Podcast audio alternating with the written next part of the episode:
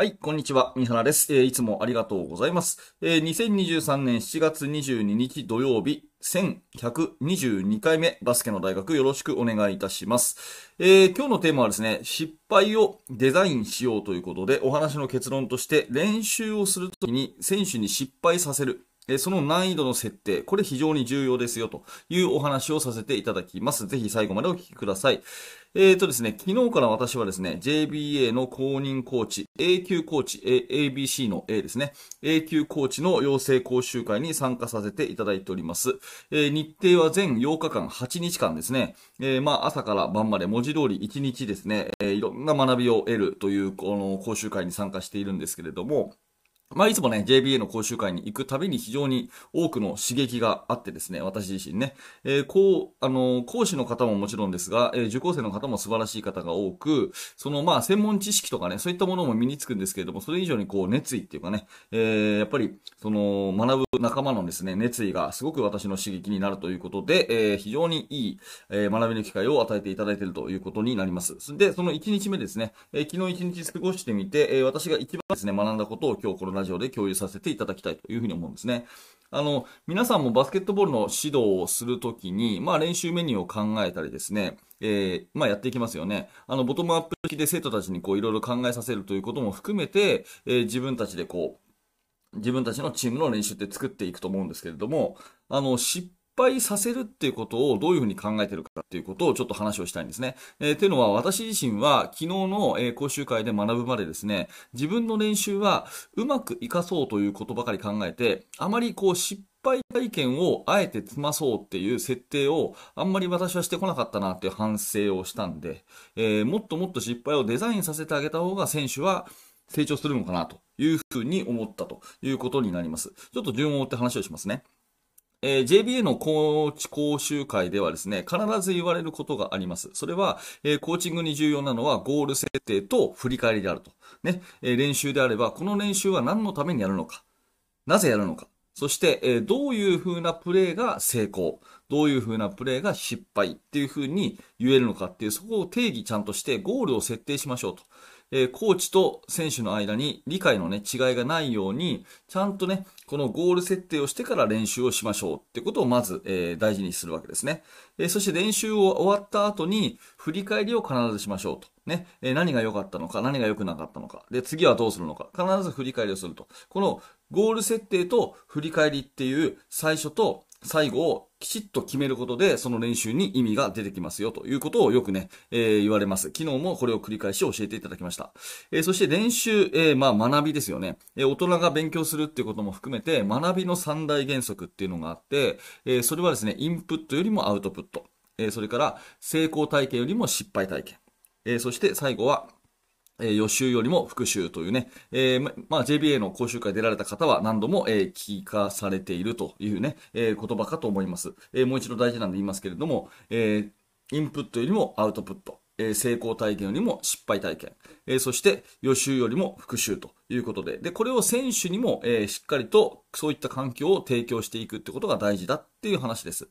で、今日の、えー、フォーカスするのは失敗失敗体験っていうところなんですけど、やっぱり人間って、えー、まあ、どうですかね。多分これをお聞きのあなたもですね、いろいろと、えー、大きな失敗、えー、それから小さな失敗、えー、積み重ねてきてることと思います。何もバスケットに限らずね、えー、なんか大事な日に寝坊しちゃったとかですね、えー、なんかそういうことも含めてですね、いろんな失敗体験、積み重ねて今があるんだと思います。成功したことから、やっぱり学ぶことと、失敗体験から学ぶことっていうのは、まあ私は個人的にはですね、失敗体験の方が、強烈に学ぶと、もう二度とああいう思いはしたくないみたいなね、そういう気持ちこそがやっぱり自分を成長させるのかなっていうふうに思ったりするんですよね。あのまあ居心地の悪い空間で学ぶとかですね、えー、それから何かこう恥ずかしい思いをするとかですね、まあそういうことがあって、えー、じゃあこれどうしようかなということで、えー、考えて試行錯誤して次が成長するということの繰り返しなのかなっていうふうに思って、えー、います。で、バスケットのプレーも全く同じでですね、えー、まあ練習っていうのはとかくこう反復練習が大事だということになり、数多く繰り返しやらせていくっていうことにフォーカスされがちなんだけれども、うまくいってしまっている練習、うん、まあ指導者から見てですね、今日の練習は良かったなというふうに思うような練習っていうのは、意外と、えー、まあ、あんまりいい練習じゃないっっていうことをちょっと私は今日問題提起したいんですね。というのは、うまくいってる練習、流れるような練習、選手たちがすごく上手にプレーしている練習っていうのは、見た目ね、非常にいい反復練習ができているように思うんだけれども、この失敗体験がデザインされてないので、あまりですね、この振り返りの材料がないっていうことですよね。えー、少し具体的な話をした方が分かりやすいと思うので、えー、パスの練習っていうことにした方が、えー、してみ、みますね。えー、パスの練習をしますと。で、このパスの練習のゴール設定は、とにかく相手に正確なパスを強く投げることですと。とにかく相手に正確なパスを強く投げることですと。ね。えー、っていうようなゴール設定をしたとしますね。仮にね。うん。で、それを毎日毎日同じように繰り返し繰り返しやってるときに、だんだんだんだん選手はそれができるようになってきましたと。ね。えー、そしてコーチはこう見て思うわけですね。あ、うまくできるようになったなと。いっかげつまえ全然できなかったのに今はできるようになったなと思って、そのままやらせていくということですよね。まあ、えー、動作の習慣化っていう意味ではそれもいいかもしれませんけれども、まあ、ゴール設定、えー、いいパス、相手にとにかく、えー、正確なパスを強く出すということのゴール設定をして、で、振り返りをしたときに、本当に全部うまくできている練習っていうのは振り返りどうでしょうか？今日も良かったねの一言で終わっちゃうっていうことになるわけですよね。わかりますかね？この成功体験だけだったら、うん、今日もうまくできた。ね。明日もこういう風にやりましょうっていうだけで終わってしまうという振り返りになるわけですね。そうすると、えー、予習よりも復習というその復習するべき部分もないし、それからインプットよりもアウトプット、その自分自身が、えー、その考えをこう発する、え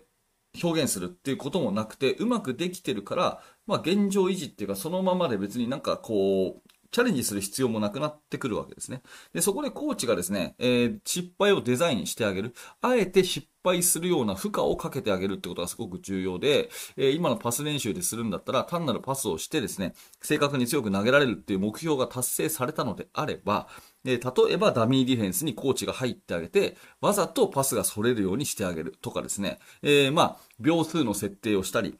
それから、えー、なんかね、えー、コートの制限をつけたり、何でもいいんですけども、何らか、ちょっと難しくして、あえて失敗をさせるっていう風にしていくと、失敗した時にどうだったってなった時に、まあ自分だったらこうしたいかなというような振り返りの質も高まるし、それから、もっとこういう風にやろうよ。ね、今のパスはここに欲しかったんだよ、みたいな話が、えー、生徒たち同士で出てくるので、生徒のアウトプットも、えー、促されるということになりますから、やっぱり失敗をちょっとこうね、あえてデザインしていくっていうことが、えー、すごく重要なのかなというふうに思います。なんで、えー、本来ですね、まあ私が講習会で学んでいると、時もまさにそうなんですけれども、あんまりこう居心地のいいものじゃないんですね。学んでることっていうのは新しいものを、えー、チャレンジングにして身につけにいってるわけなので、えー、今までの自分をですね多かれ少なかれ否定することになるわけですよね。だからちょっと失敗する、少し難しい、ちょっと居心地が悪いっていう風にしていって、まあ練習とはそういう意味では本来あんまり面白くないものっていう風にしていかないと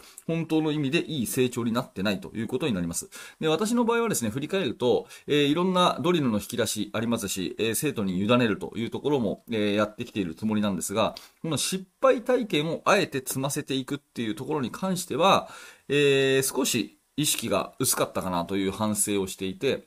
うん、あっていうのも、そのゴール設定がはっきりできていて、で、そのゴール設定のために、じゃあどういう風にしていって、えー、ね、あのー、練習の内容をデザインしていったら最後の振り返りが充実するかなっていうことを一貫して考えたときに、失敗体験をもっとさせていくってことが、私自身はちょっと弱かったなっていうふうに、昨日のね、えー、講習会で強く思ったものですから、えー、そんな話を今日は、えー、自分自身の振り返りということでさせていただきました。えー、いかがでしょうか？あなた自身の練習ね、えー、チームの練習、えー、うまくいくことばかりやっていま、いませんでしょうか？単なる繰り返しになっていないでしょうか？で、失敗をあえてデザインすると。少し負荷がある。ちょっと面白くない。ちょっと、えー、居心地が悪いというような設定にしてこそ初めて成長があるんじゃないかというお話になります。はい。ということでありがとうございました。えー、このチャンネルではいつもこういった感じで、えー、バスケットボールに関するお話を、えー、じゅっぷんぐらいの放送をしております。えー、もし今日の放送がちょっとでも面白かった、興味が持てたという方はチャンネル登録をしていただいて、また明日の放送でお会いしましょう。えー、高評価、低評価、コメントもお気軽にお待ちしております。えー、最後にお知らせをふたついたします。ひとつめは無料のメルマガ講座です。えー、メルマガ登録していただきますと、えー、最初のひとつめで特典の動画もプレゼントしています。えー、ぜひお気軽に下の説明欄からメルマガよろしくお願いします。えー、そして、えー、バスケの大学研究室の方ではですね、えー、現在進行形で手掛けている最新のチーム作りとか、えー、最新のバスケットボール事情、えー、私の頭の中をですね、共有する記事を、えー、投稿しております。えー、メンバーさん同士のつながりもあり、勉強会もありというようなコミュニティになってますので、えー、よかったら下の説明欄から参加してみてください。えー、動画の、えー、アーカイブだけ見たいという方は、えー、YouTube メンバーシップからも見ていただけますので、えー、ぜひそちらもよろしくお願いいたします。はい、最後までありがとうございました。三原学でした。それではまた。